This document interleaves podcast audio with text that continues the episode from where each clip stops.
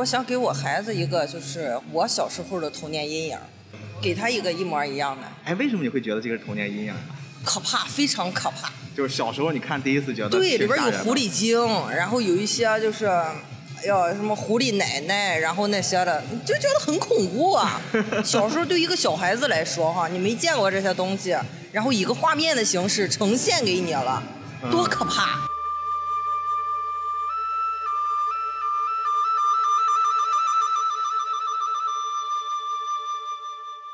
这是在11月5日，也就是《天书奇谭》4K 纪念版公映的第一天，我在青岛一家电影院观影结束后，随机采访的一位带着孩子的母亲说的。记忆中第一次看这部动画电影，我已经是大孩子了，所以对这部全民高呼爷青回的电影呢，不论是我还是斯派克，我们似乎都不是它的核心受众。但转念一想，这次时隔38年的重映，无论是中国动画还是中国电影，不论是观众亦或是时代，早已发生了翻天覆地的变化。电影院里首次观看的年轻人，带着孩童前来观影的年轻父母络绎不绝。或许我们应该换个新的视角，重新看待这部作品，于是便有了这期节目。大家好，欢迎收听这期的菠萝油子，我是主播 BB， 我是斯派克。今天我和斯派克呢，决定重拾一下我们的经典老电影《天书奇谭》，也是借助这次《天书奇谭》的 4K 纪念版，想来聊一聊一些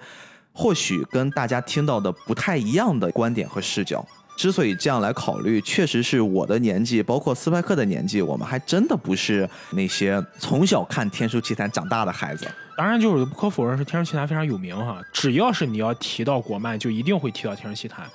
但是呢，我第一次看《天书奇谭》的时候，其实已经是在09年，我高一的时候，大孩子了，那个时候才开始看《天书奇谭》。所以，像刚才片头会说的这一种叫童年阴影这一类的，可能至于我个人而言体验不是特别深。哎，但是我真的是在弹幕网站上看到好多人看到这个天书奇谭特别开头就是童年阴影，童年阴影刷起来了。所以说其实我包括你吧，我觉得我们是体会不到那种状态的，对，但一定其中蕴含了一些什么东西能让这些人他们记忆犹新，而且他们会确实是发自内心的喜欢。你知道这次我去电影院，我们应该看的是第一天的我能查到的第二场，然后我们在看这场的时候，我还特意数了数，电影院里面基本上坐满了一半的人，绝大多数都是年轻人，有一少部分是年轻的家长带着自己的孩子。所以其实从我的角度，我还挺奇怪的，这个片子如果是按照互联网上大家的呼声的话，应该更多的还是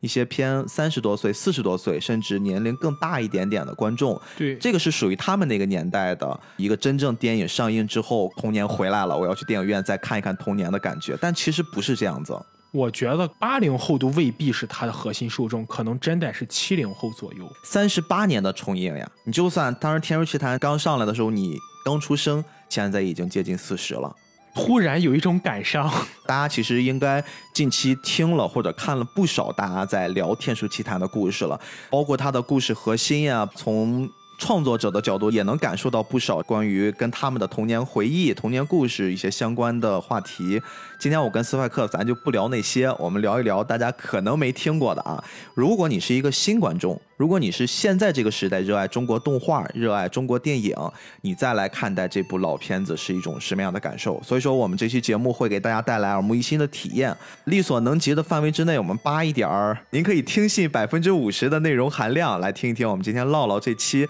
说到《天书奇谭》，我觉得大家最多的应该先是听到了这部片子它最开始关于诞生的故事，因为这一块牵扯到我们很久之前聊过的一个话题。当然之前是我跟吉良老师我们聊过的哪吒闹海那期，我们一直在提到一个很重要的在中国电影史上或者中国动画史上的都绕不开的话题，上美厂，上海美术电影制片厂。那这个片子也是上美厂一个非常经典的力作，也是属于中国长篇动画的一个特别里程碑式的作品了。为什么我们现在会有很多人会觉得那个时代国漫做得好呢？我们一定要说到，就是在那种艺术形式和文艺形式的电影形式，包括动画在内的这种处在80、90年代的那个状态下，其实它还保留一种举国体制的这么一个运作方式。包括上美厂在内了，包括其他一些美术制片厂，他们还是隶属于国家文化部直辖的。那么在这种情况下，如果想要做好一个好的动画电影，其实就有点像那种中央，尤其是中央文化部这边拨款投入到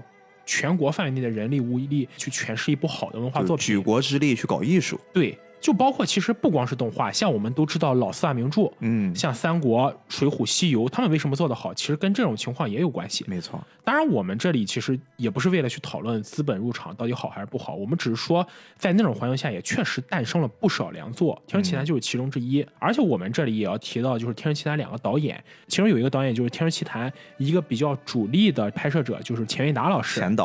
钱导呢，除了《天神奇谭》，如果我们对上美影的历史有所了解或者有兴趣的话，也可以知道钱导在后来拍完《天神奇谭》之后也去拍摄了很多精彩的电影，比如说像《女娲补天》。哎，你知道这一次我去电影院看这个纪念版，在故事全部结束之后，最后钱导上来了，他会有一段可能几分钟的一个很像是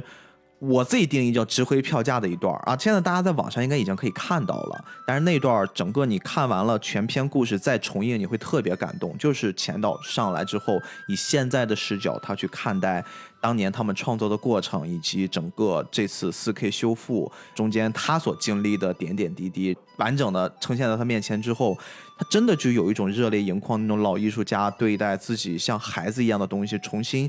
面对市场，面对大众，他有一种特别特别作为中国动画人的那种骄傲，你能从屏幕上，能从镜头里他的眼神中感觉出来。我觉得就只是最后那一小部分，这次我去电影院也值回票价了。其实我们前两年一直在说匠人精神，说日本的匠人精神，其实我们本国的文艺工作者何尝没有匠人精神呢？只是有的时候我们可能我会忽略身边的东西，关注外界的东西。其实我们去看看上美影的这老一辈的文艺创作者，他们身上其实诞生出的那种责任感和使命感，以及对文艺作品本身质量和它要达到美学的追求，其实完完全全不亚于什么日本的匠人精神。没错，这点其实是我们今天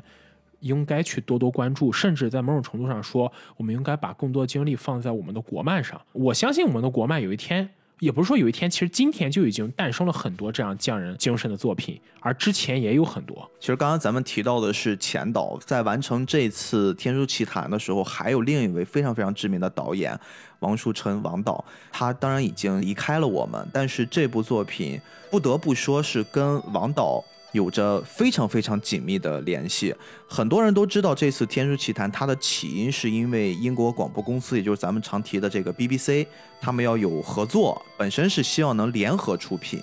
但是实际上当时的一个情况是怎么样子呢？我还真是查到了一些点点滴滴啊。其实之前还是有一个故事的，很多人是说要从1980年开始，也就是从 BBC 发出邀请的那一刻开始。其实稍微再追溯深一点，我们可以再往前再倒一年，1979年。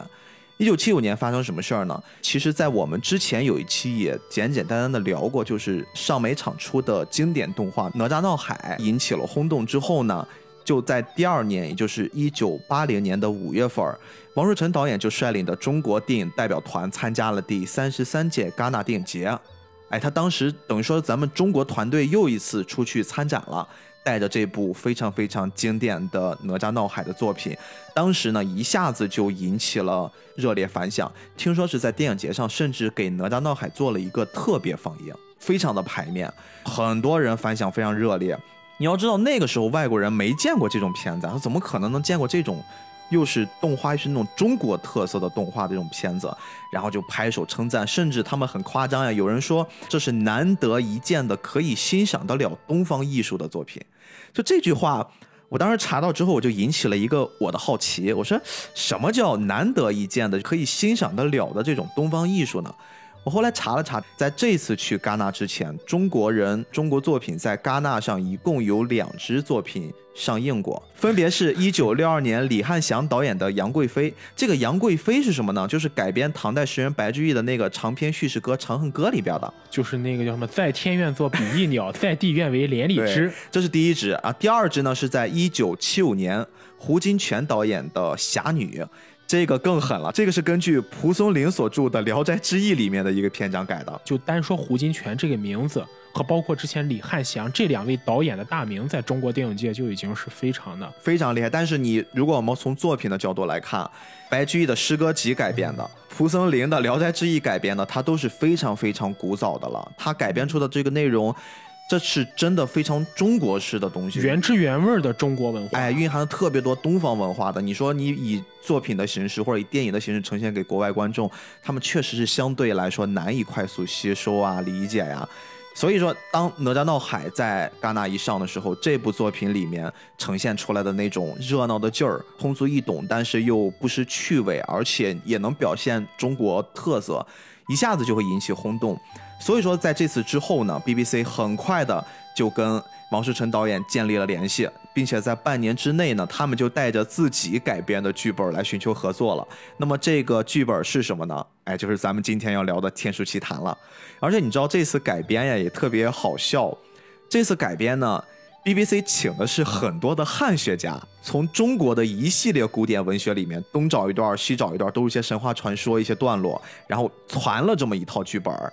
给到上美厂的前辈们，他们一看就发现的这其中一定存在着东西方的文化差异。当时他们就决定说不行，不能这样子，一定要重新去撰写故事。因为呢这是一次特别特殊的合作，就必须要遵循其去美这个准则。当时领导们一拍手，放开手脚，咱们就干。于是鲍蕾老师和王树臣老师两个人就差不多最后只保留了原剧本的10%的内容，就大概就围绕一些人物的基础设定呀，就包括咱们看到的狐狸、担子和尚啊，这些稍微做了一些保留，然后再做调整，就有了接下来的故事。所以说相当于咱们现在看的是一个完全新的。再到后面故事就发展到 BBC 撤资，成了咱们中国人独立来完成的一部作品，这个就很多人都已经聊过了，大家耳熟能详了。中间这个小故事是我在搜集了一圈发现确实是有一种油然而生的民族自豪。从这个角度我还蛮想看看原来那个剧本是怎么演绎这个故事的，因为我感觉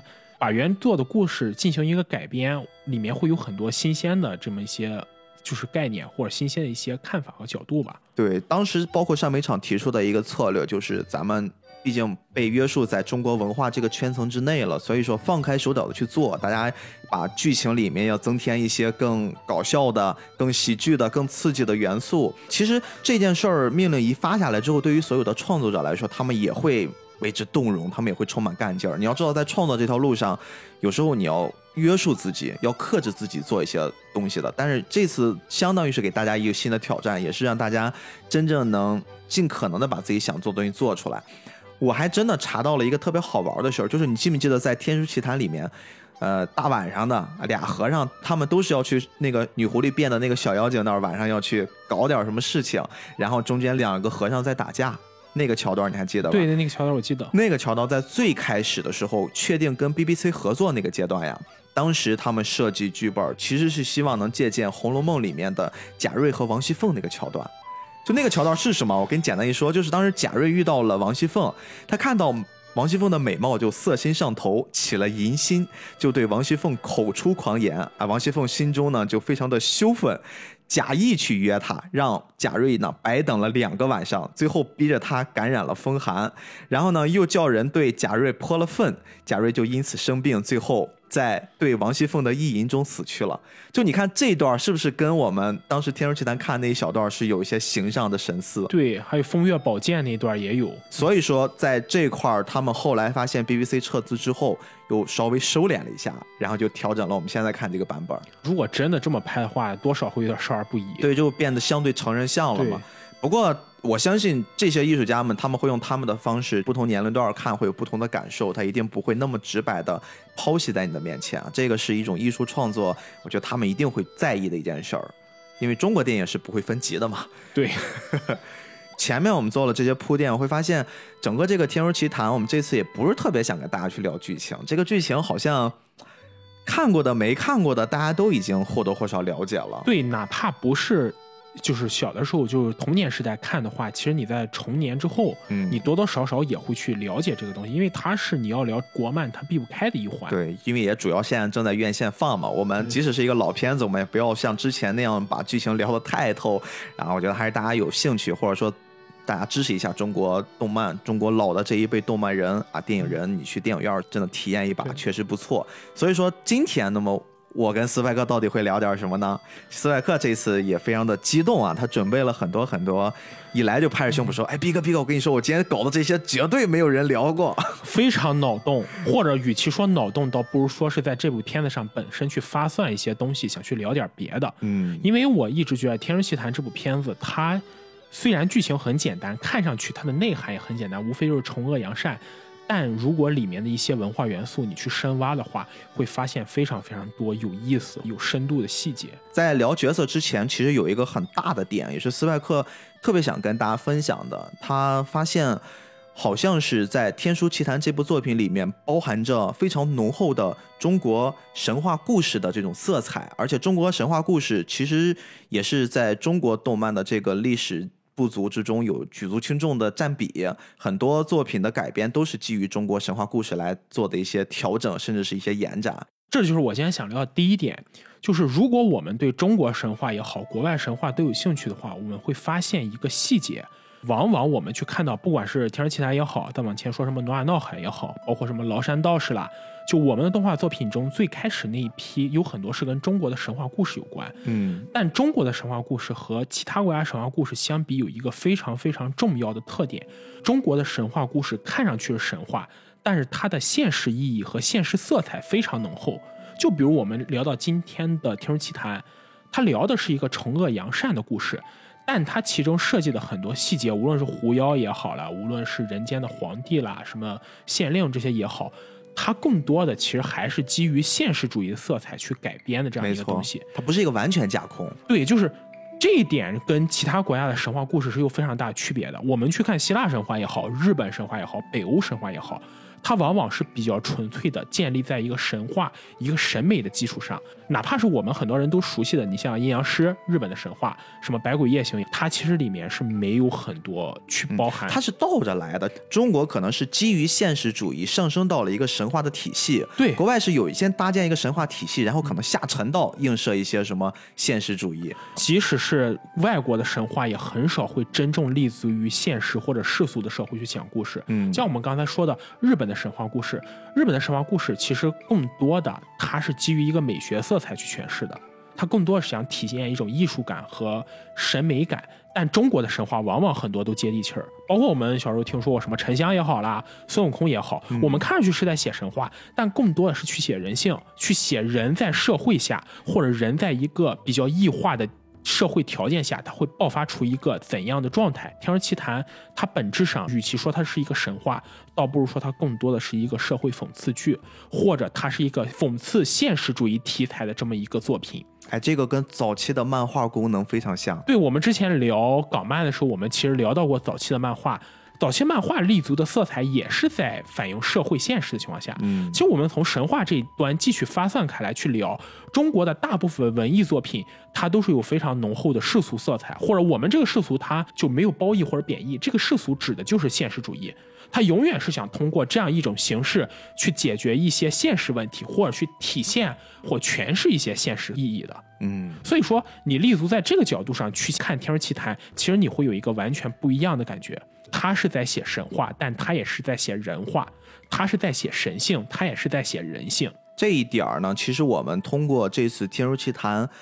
包括38年之后的今天，你再来看这个故事，你依旧可以从中感受到很多很现实的东西在其中蕴含着。虽然时代变了，虽然做动画的人已经发生了改变啊，看动画的人更发生了改变，但其实你会发现一样可以对应着我们真实的生活。稍微说远一点，这是一篇搞笑的。我这次在电影院里面看，咱们里面很重要的那个角色员工啊，员工在一开始去偷看天书的时候，打开那门凿了几锤子之后，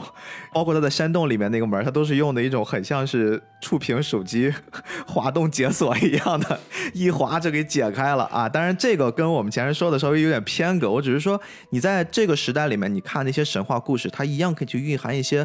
我们人应该怎么办，应该怎么样做人，应该怎么样去正视自己作为一个人的定位，以及我们所谓看到天上的那些神仙，他们真实的状态，他们代表的是什么样的形式。其实天上的故事又何尝不是人间的故事呢？与其说它是神话故事，倒不如说它是教化故事，教育的教，化学的化。它是想通过这样一个神话去教化人，让人怎么做。这就是刚才咱们说的中国神话一个本质的核心思想，我认为是教化两个字。所有的神话故事它都脱离不开教化的意义，而教化意义本质上就是想让这个社会变得更加美好，让社会的状态变得更加稳固。而如果我们把握了这一点，再去阅读《天书奇谭》这部故事里的很多形象，我们就会有一个自身的认知。咱们基本上已经对于这个神话体系有一概念了，今天我们还是希望能以角色来往下走嘛。那这里面有几个我印象特别深的角色啊，一个是员工，这个咱自不必多说，虽然看起来他的出场率不高，主要还是围绕着几个反派三个小狐狸，但是员工其实更像是引起整个故事事端的一个源头啊，你用罪魁祸首有点过分，但是它是一个源头，而且你能整个感觉出员工这个角色的一个品性。你知道刚开始的时候我甚至在想，员工是不是除了大家传的那种刚正不阿呀一身正气的那种角色状态之外，他是不是也带有一些人性的一些劣根性？你比如说为什么他作为一个小官啊，别人都去参加那个蟠桃盛宴了，他自己留在这儿，他就觉得没有领导管我了，我就要偷偷的把天书我看一眼，等于说也是犯了戒。他做的这件事儿是不是跟他本身塑造的这个刚正不阿的形象有点冲？再包括他最终下凡了，下凡之后他要把自己偷的天书刻在石壁上，甚至还要一直找这么一个算是私教吧，找了这么一个亲传弟子啊，就是咱们说这个诞生这个小朋友，就让他记一下天书上的内容。当然他会说你要坚持你心中的正义，然后你要造福人类，你要维持这个世间平衡。他所做的这一切是不是真的跟我们当时所看到的那个刚正不阿的形象是保持一致呢？刚才我们就是接下来，现在我们说到员工，刚才我们又说到中国神话，其实员工这个角色是中国神话中一个非常典型的不安定因素。为什么这么说呢？刚我们提到中国神话它有一个核心思想是教化，但是教化这一点其实立足在中国社会农业时代一个超稳定的结构下，上下尊卑有序，社会秩序分明，或者我们就可以说这简单就是一个儒家营造的社会体系。当然这种体系是最适合于农业生产和农业发展，因为我们本身就是农业帝国嘛。但是在神话里往往会出现员工这样一个角色，他就是整个农业社会，或者说我们这个农业社会去映射一个天宫的这样一个社会秩序下的不安定因素。往往这样的角色它会容易带来整个社会阶级变动和整个社会秩序变动的这么一个因子，它本身就是搅乱这样一个阶级变动的因子，打破一平衡了，打破平衡的这么一个因素。所以员工这样一个角色，与其说它起到的是所谓的正面形象，倒不如说它起到的是一个破坏秩序的形象。我们刚才说到神话故事往往是社会人心中的这个映射，因为我们生活的这个社会环境下，或者古代人民生活这样一个社会环境下，他更需要这样一个神话故事去为他们一直稳如死水的这么一滩生活提供一个有可能改变的途径。而员工往往就是这样一个途径的直接映衬。他在这里起到的善或者恶、对或者错的成分反而是次要的，重要的是他本身的搅乱一个秩序的作用。只有搅乱的秩序才会产生一些本身阶级的变动，本身生活的变动。也就是说我们看待员工这个角色的时候，不要把它当成是一个你是做这件事儿往是非对错上来走，而是你应该看到它就是引起这个故事，包括引起这些变革的一把钥匙。对，它打开了这把锁，然后才有了接下来时代的推演。这里也是我想说的，我们去看到天书奇谭也好，其他神话故事也好，我们其实可以试着把善恶对错往后放，我们重要的是看在整个一个故事架构里这个角色所起到的作用，从这个作用去诠释一些文化深层次的因子。我觉得这个其实才是包括我们去看《天书奇谭》这样一部作品更加需要去了解，或者更加需要去感受的一个东西。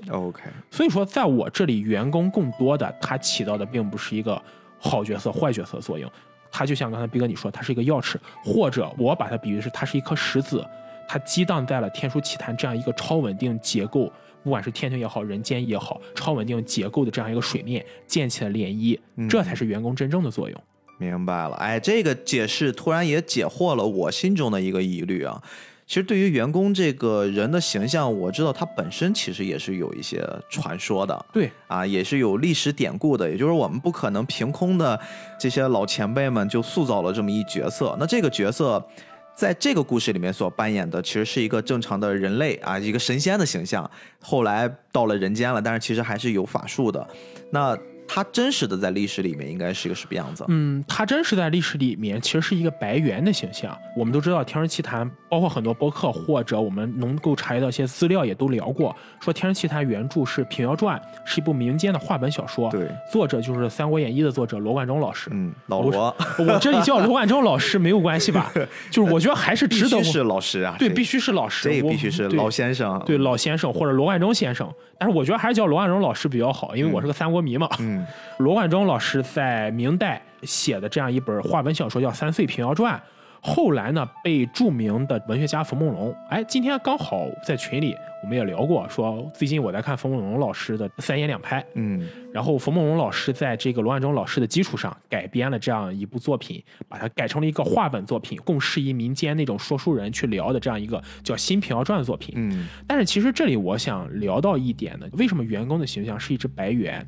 其实这里我们要涉及到是一直在中国南方流传的一个民俗，叫做白猿崇拜。哦，白猿崇拜，对，还有人会专门崇拜白猿。对，我们有时候会听到，接下来我们也会聊到有狐仙崇拜了。嗯，什么就包括东北不是有什么狐黄白柳灰？如果有东北朋友可能比较了解这种大仙儿，叫民间精灵的崇拜。但其实白猿它本身也是一种崇拜形式。首先我先跟你确认一下，白猿是不是我理解那种像猴一样，但是浑身通体是白色的，然后会带一点点那种粉色的肌肤露出来？是这种形象。白猿崇拜呢，最早起源于春秋战国时代。啊，这么早就开始有了？春秋战国时代，当时金庸先生写过一本短篇小说，叫做《越女剑》。我相信就是有喜欢武侠的朋友都应该知道，《越女剑》里的故事是怎样的？当年在春秋时代，吴越两国争霸，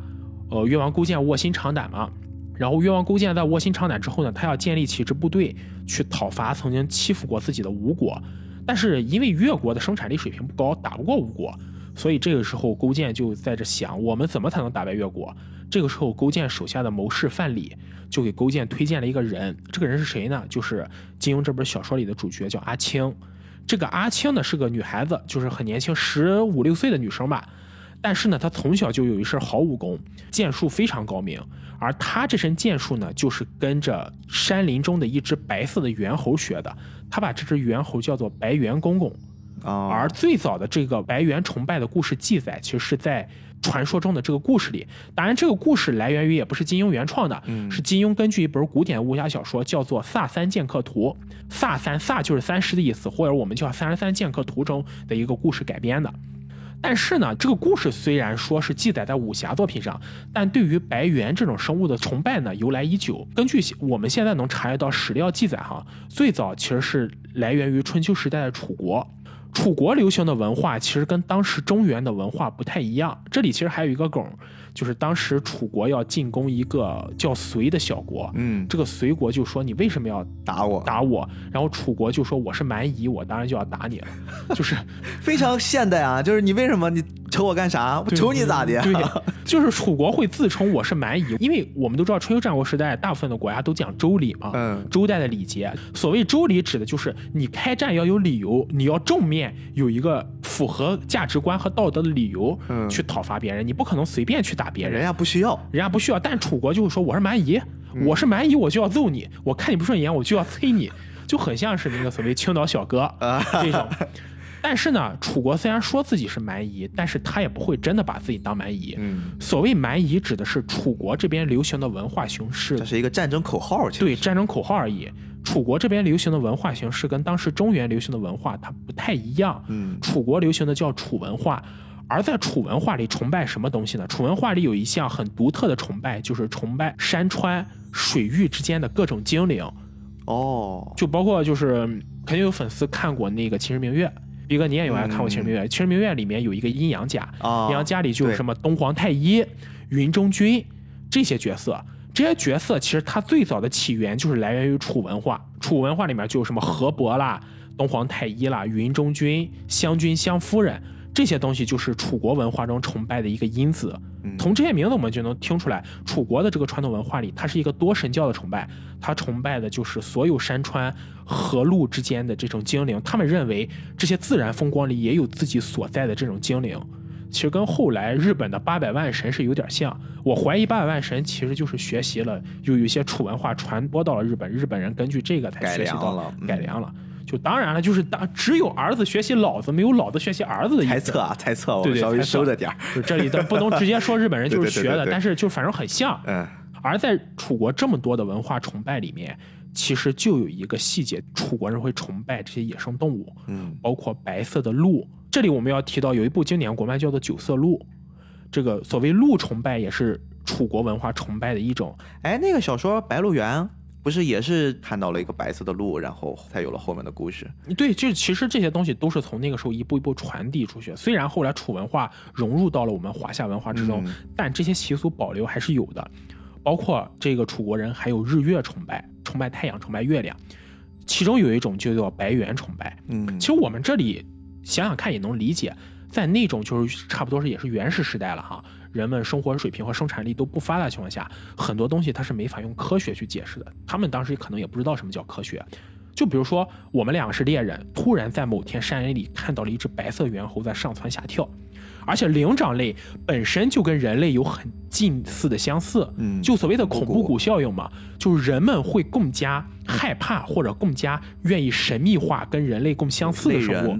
类人的生物。白猿本身猿猴灵长类就跟人很相似，再加上它通体雪白，是不是跟平常那些猿猴它不太一样？哎，这个是不是其实从科学的角度，它也是一种基因变异，比如说得了一些白化病什么之类的东西。对，但问题是那个时代就是人们是没法用什么基因技术去解释的，人们只能说看到一个跟其他猿猴都不一样的这么一个猿猴是白色的，自然就会在心里把它神化，甚至把它当成是一种神秘力量的化身。而这也就是为什么在后来的很多故事里都会将这个白猿当成是一个非常神秘或者是有点类似于机械降神，突然就出来，要不是 BOSS，要不是重要的 NPC 这样一个角色，这其实跟这种神话故事都有关系。哎，你这么一说，我突然想到，其实，在动漫作品里面，白毛往往战力也会比较高，然后也会特别那种像领袖一样的存在。对。对吧？这也是可能是有一点点的关系。首先，白色本身就会让人觉得比较舒服，它不是神圣的就是白色的嘛。它如果是个黑色，可能你也不会在意了。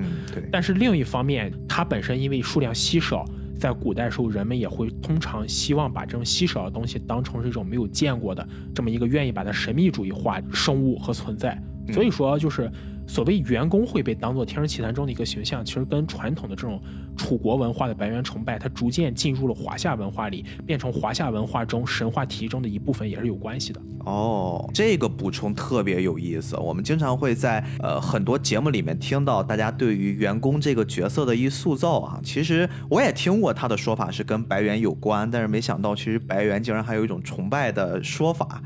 这其实就是一种神秘主义的力量逐渐融入到了我们神话体系中，而神话体系中在原有的基础上去粗取精，把它一些不太适宜的成分去掉，然后更加的把它体系化纳入到了自己神话的传说中，出现这么一种形象。所以猿公它其实就是猿公，这个猿就是猿猴的猿，对，谐音梗。而这个猿公来源呢，就是传统的神秘学中的白猿崇拜。所以那个年代也开始玩谐音梗嘛。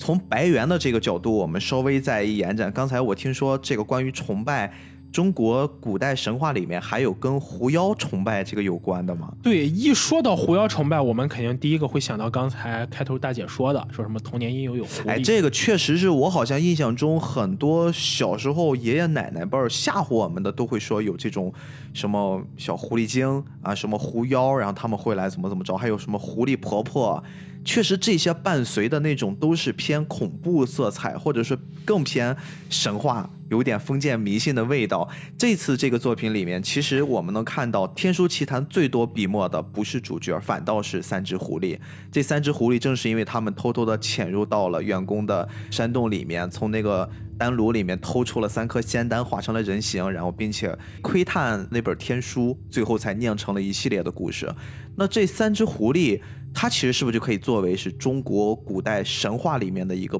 不可缺少的部分？狐狸如果我们现在提到狐狸，可能大多数人最先想到的无非就是妲己。妲己，对对对，妲己这可能是知名度最高的狐狸。再往前，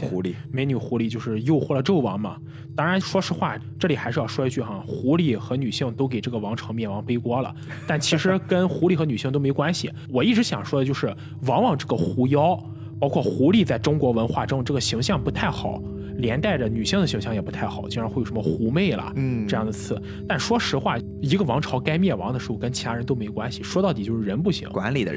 的不行。你管理如果水平够高，谁也改变不了。是，所以这里要正个名哈。我是很讨厌把这错误都推到，要不是女性身上，要不是动物身上，这都很蠢。但我们这里一定要说的是，《天书奇谭》中这个狐狸其实代表的象征意义也比较的形象化。中国的神话中也会有这种狐妖的崇拜。为什么会有狐妖的崇拜呢？这里我们要提到的一点就是，首先，尤其是在中国古代早期汉唐时代，中国的这个南方，当时因为受限于生产力嘛，南方地区开发的不太好，就是相对来说就属于那种比较蛮荒、比较自然的环境，没有得到，它其实像是从北方开始逐渐的推过去的，所以说会慢一些。对，会慢一些。包括我们古代的话，自然环境受限于生产力条件，开发都不太好。那么那个时候就会有很多人，包括我们会看到古代会有一个比较通常的职业，就是猎人在山里也会打猎。当时很多平民除了就是说农工种地之外，他们都会以打猎作为自己生活，算是填补自己生活的一个途径，而且打猎本身也能补贴一下家里。而在打猎的过程中呢，比较常见的遇到的野兽无非就是狼、狐狸或是老虎、豹子一类的。哎，能看出那个年代生态还是好的哈。这里我对那个年代，因为说实话，自然环境没有开发嘛，不是跟现在一样。现在你上哪儿去找这些呀？对啊，就是我以前听我爸说，青岛往前倒推30年，70年的时候，现在海边那块还是就是一片山，还有森林，林子里面还有狼叫什么的。天哪，现在都开始填海了，青岛。现在哪还能见到什么狐狸和狼？你动物园里都不一定能见到。对呀。但我们这里言归正传啊，因为猎人在山里比较常遇见的，无非就是狐狸、狼，比较大型的野兽，什么豹子、老虎之类。中国又没有狮子，对吧？那么在这几种野兽里，我们逐个看一看哈。豹子和老虎，很显然，第一是碰见的概率小，第二是就算你碰见了，我估计一个人多半也就没了，你也不可能人人都是武松吧，对吧？也就没了。所以明显这个狮子和老虎，对于人来说，更多的是带有一种畏惧感。对，它更像是一个那种武将啊，就是那种凸显这个人战斗力很强的时候，对，上来，我给你放这么一个图腾。比方说什么雄虎之将，比如关羽、张飞就经常被比喻说什么雄虎之将，就说明这种是很强的。狼呢比较凶残，但是狼这种生物呢，与其说它常见，倒不如说人更多的是对狼有一种仇恨。对，就因为。团队作战，你要去打狼，你也在团队作战，你不可能单人杀狼。所以狼人们给他寄托的这个情感更多的是仇恨感，老虎和狮子是畏惧感，唯独狐狸。首先，狐狸一般都是个体行动，它不像狼一样会组队，而且它体积又很小，它是个小型野兽，没错，它不是像老虎、豹子这样就是扑上来吃掉你，它做不到。而相对来说，狐狸它又沾了一个光，是它的毛皮很贵重。这次里面好像是那个地保当时一听是有狐狸，他不知道是狐狸精的时候，还说把那狐狸给我做成什么狐狸大衣，是吧？狐狸皮毛给我拿上来。确实会有这种习惯。关于狐狸皮最经典的就是《封神演义》里那个比干嘛，就是给妲己送了几根狐狸毛狐狸皮还是珍贵的，就是还是珍贵的。首先，狐狸它更多的与其说它是肉食性，不如说它是经济性生物。对，它又不跟现在一样可以养，古代没有这种养狐狸的技术，它只能去抓。所以狐狸是经济性作物。而且另一点是狐狸聪明，狐狸智商确实蛮高的。我们经常以狐狸来形容很狡诈，或者是那种诡计多端。对，狐狸会装死，狐狸还会放屁，跟黄鼠狼一样喷出一些臭气。狐狸跟黄鼠狼之间是不是也会在神话上有一些共通性？对，这两种生物，首先是狐狸和黄鼠狼的体积相差不大，黄鼠狼虽然小，狐狸也有那种小狐狸嘛。对对对。然后第二点是他们俩的习性很相似，都有点仙儿，还都喜欢吃鸡。对，都是智谋力要胜过它本身战斗力。你杀只狼肯定比杀只狐狸要困难多了。是。当然我们重点还是说狐狸啊。基于这两点考虑呢，人们更多的是讨厌它，或者觉得它会有一种神秘色彩。虽然狐狸不像人，但狐狸聪明。人会觉得自己是万物之灵，人也聪明，所以人就会把对自己的这种就是预想和对自己的这种信任借贷到狐狸身上，会把狐狸也当成跟人很相似的一种存在，就智力方面接近于人。所以也基于这一点，在后来就会产生这样一种狐仙崇拜，就因为它在智力上很像人，人们就会觉得它比其他生物在神话中要更加容易修炼成仙。哎，我看过很多神话作品，包括动画。哎，之前我们不聊过《一人之下》吗？《一人之下》其实有一招就特别狠，他们会请那狐仙上身。上身之后你会明显感觉出那个人就变得聪明多了，而且也是那种经历了几千岁特别能活，就会给你讲一些人生大道理，然后能帮你看破一些东西，特别牛。当然就是说到狐仙上身这件事啊，咱们如果以后有机会可以专门聊一期这个东北五大仙这种所谓的物灵崇拜，我一般都叫物灵，就是现实中存在的这种生物把它神秘化崇拜的故事。当然这是以后再聊哈，我们今天就单聊这个狐仙。Okay。也基于这些特点的考虑嘛，所以狐狸就成了很多神话作品和文学艺术作品中比较神秘的对象。其实最早跟狐狸有关的故事，我们可以推到东晋时代历史学家甘宝的一本神鬼小说，叫做《搜神记》。这本《搜神记》听这个名字就知道，《搜神记》嘛，它就不可能是写正经事的。对，神神叨叨的。对，这个故事里就有非常非常多跟狐仙有关、跟狐狸有关的。但是这本书因为重行时间很早，在公元3世纪，搜神记我个人是不能把它当成纯粹神话故事，更多的把它当成一些神秘的小故事来说的。而随着之后时代发展，甘宝的搜神记到了当时唐朝的传奇小说中也有很多，那个时候就有了所谓狐仙幻化成人跟人类书生结婚的故事了，做梦娶媳妇儿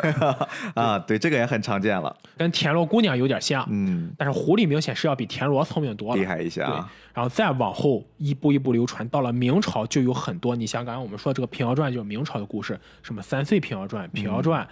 然后到了清朝就有我们最知名的，对吧？《聊斋志异》，还有纪晓岚写的《阅微草堂笔记》，还有什么袁枚的《子不语》，这故事里跟狐狸有关的故事特别特别多。而狐仙崇拜也就伴随着人们最早期对狐狸的一个基本的认知，觉着狐狸这种生物有点通人性，一步一步演化成了后来人们对于狐狸这种生物的一个神秘学主义的看法。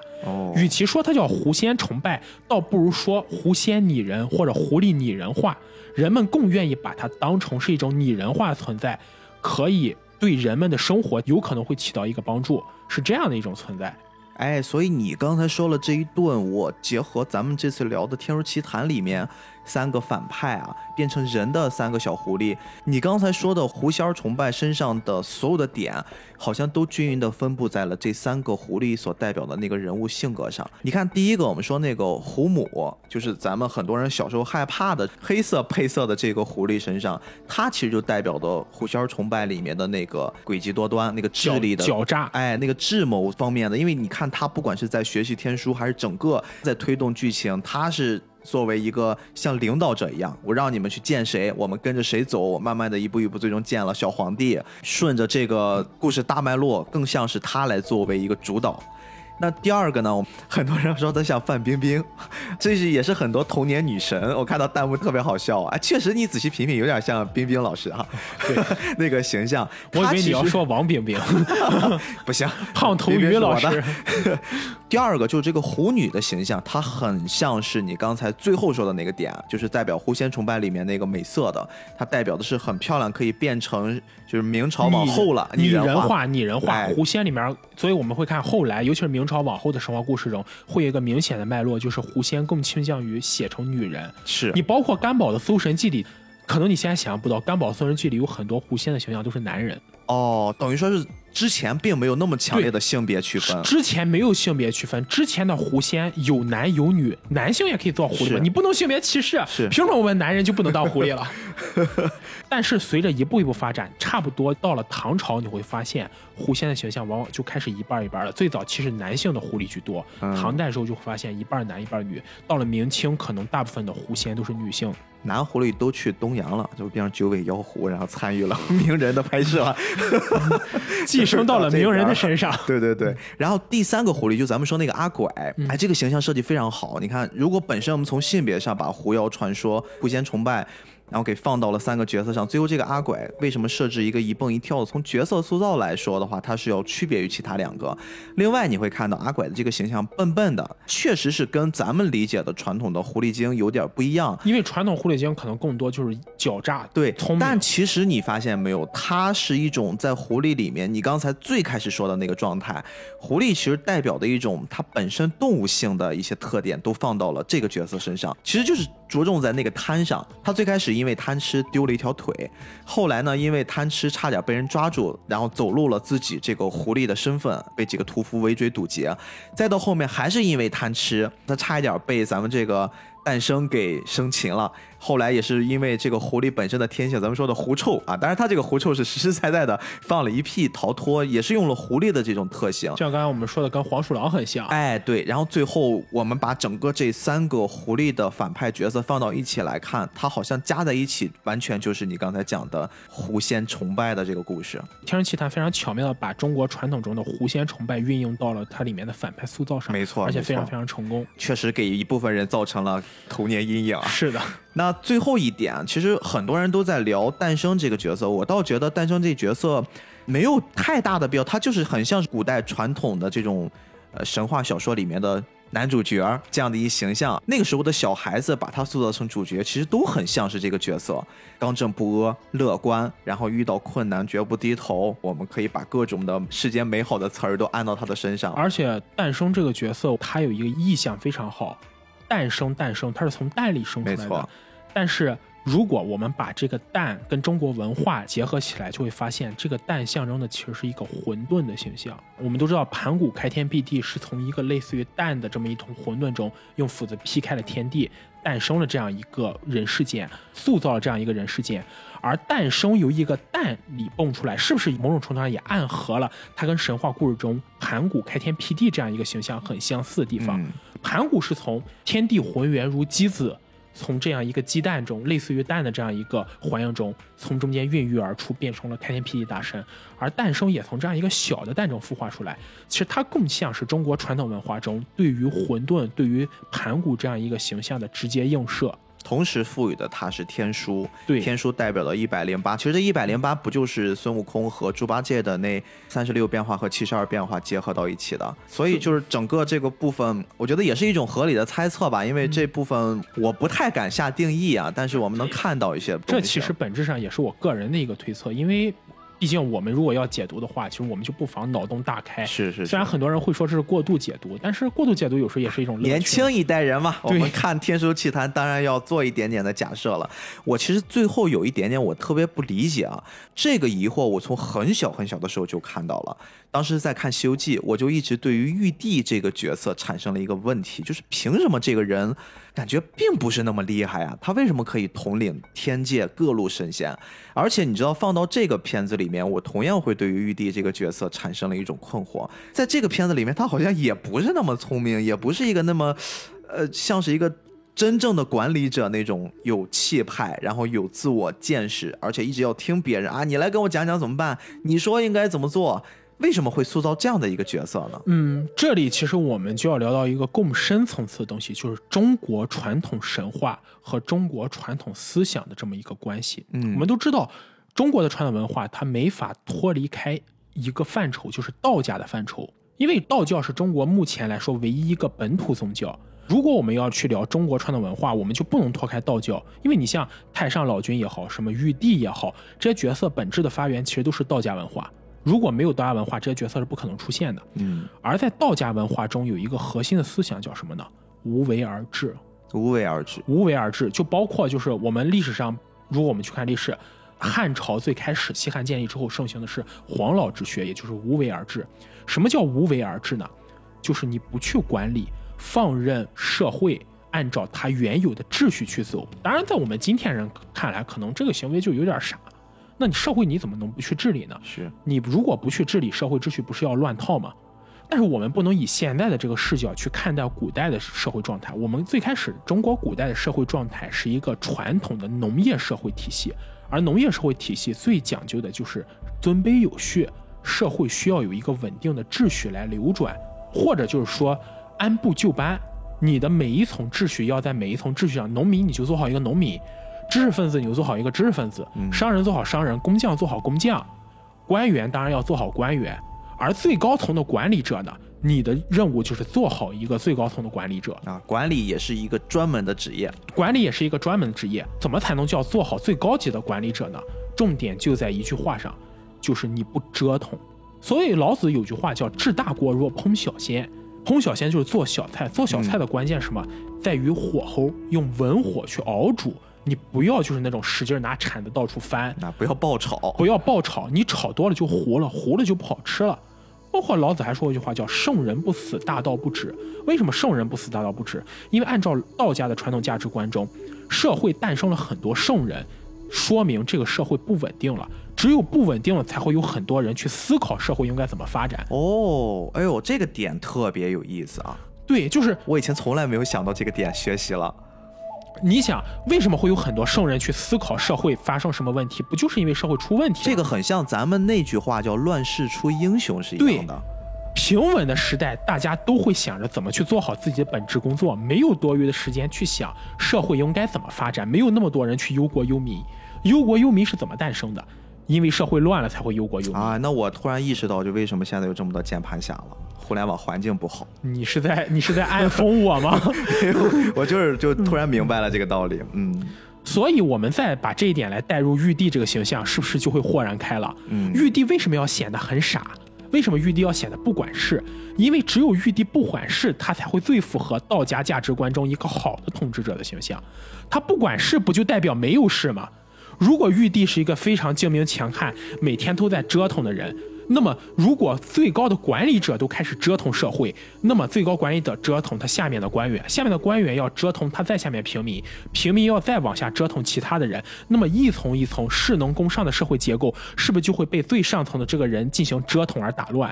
那么如果一个精明强干的玉帝出现，是不是就证明社会出现了问题，他才需要精明强干的来治理社会？哦，所以说在很多作品里面我们经常会看到玉帝叔叔天天就是什么蟠桃会，什么天天参加这个会那个会，就是休闲娱乐，其实代表的不只是天庭，包括人间也是，就是一片祥和，他才会没有那么多操心的事儿，不去着手那么多乱七八糟的事儿。本质上刚才我们最开始说到，神话故事起的是要一个教化的作用，而教化的对象远远不止平民百姓，他也是在教化统治者。他在跟统治者说什么呢？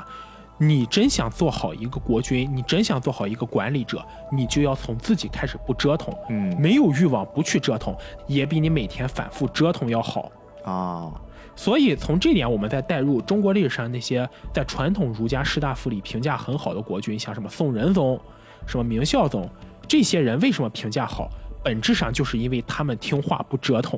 如果他们每天折腾，可能就会毁誉参半。比如说秦始皇的名声就不太好，汉武帝的名声也不太好。这些人就是在我们刚才说到神话故事的社会现实意义中最需要避免的人物。如果哪个神话故事中塑造出了这么一种形象，就是一个非常精明强干的君主，每天都在折腾，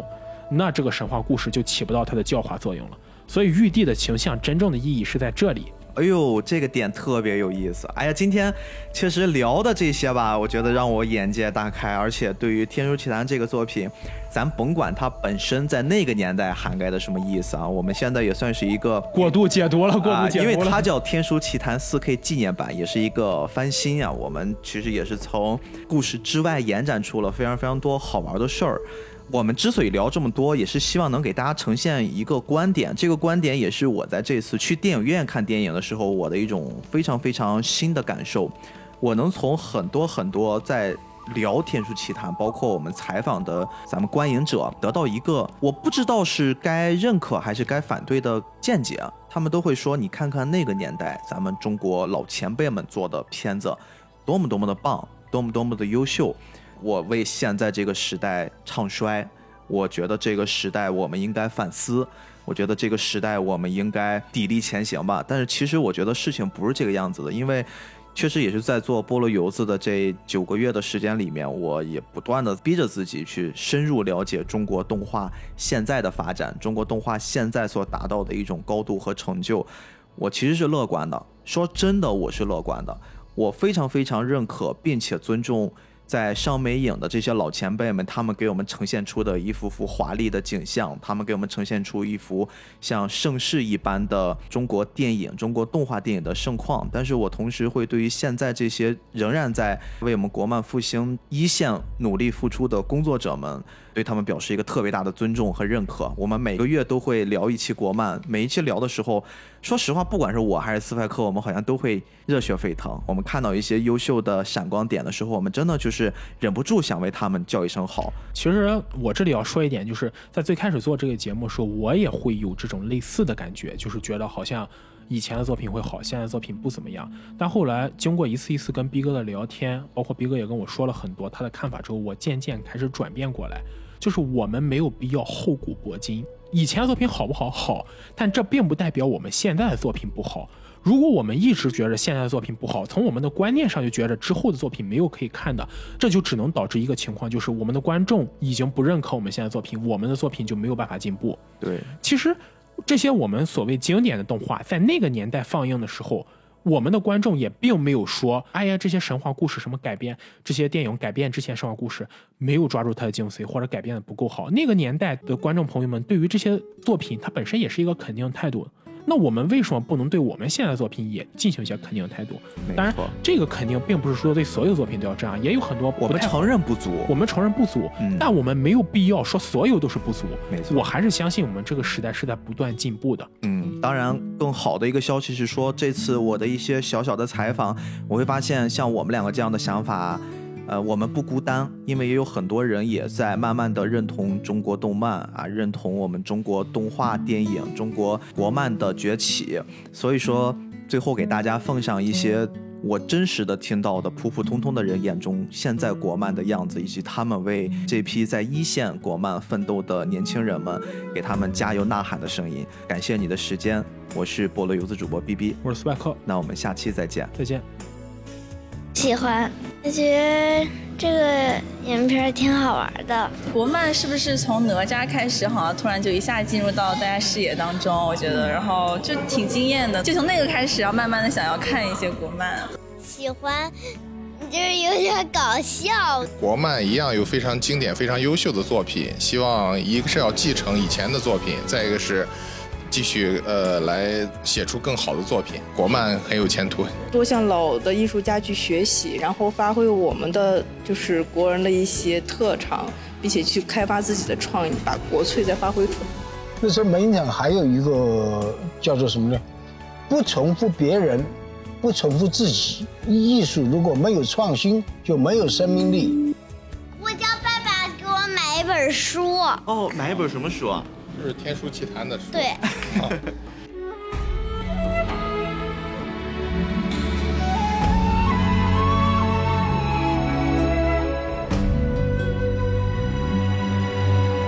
枕上雪，冰封的爱恋，真心相拥才能溶解。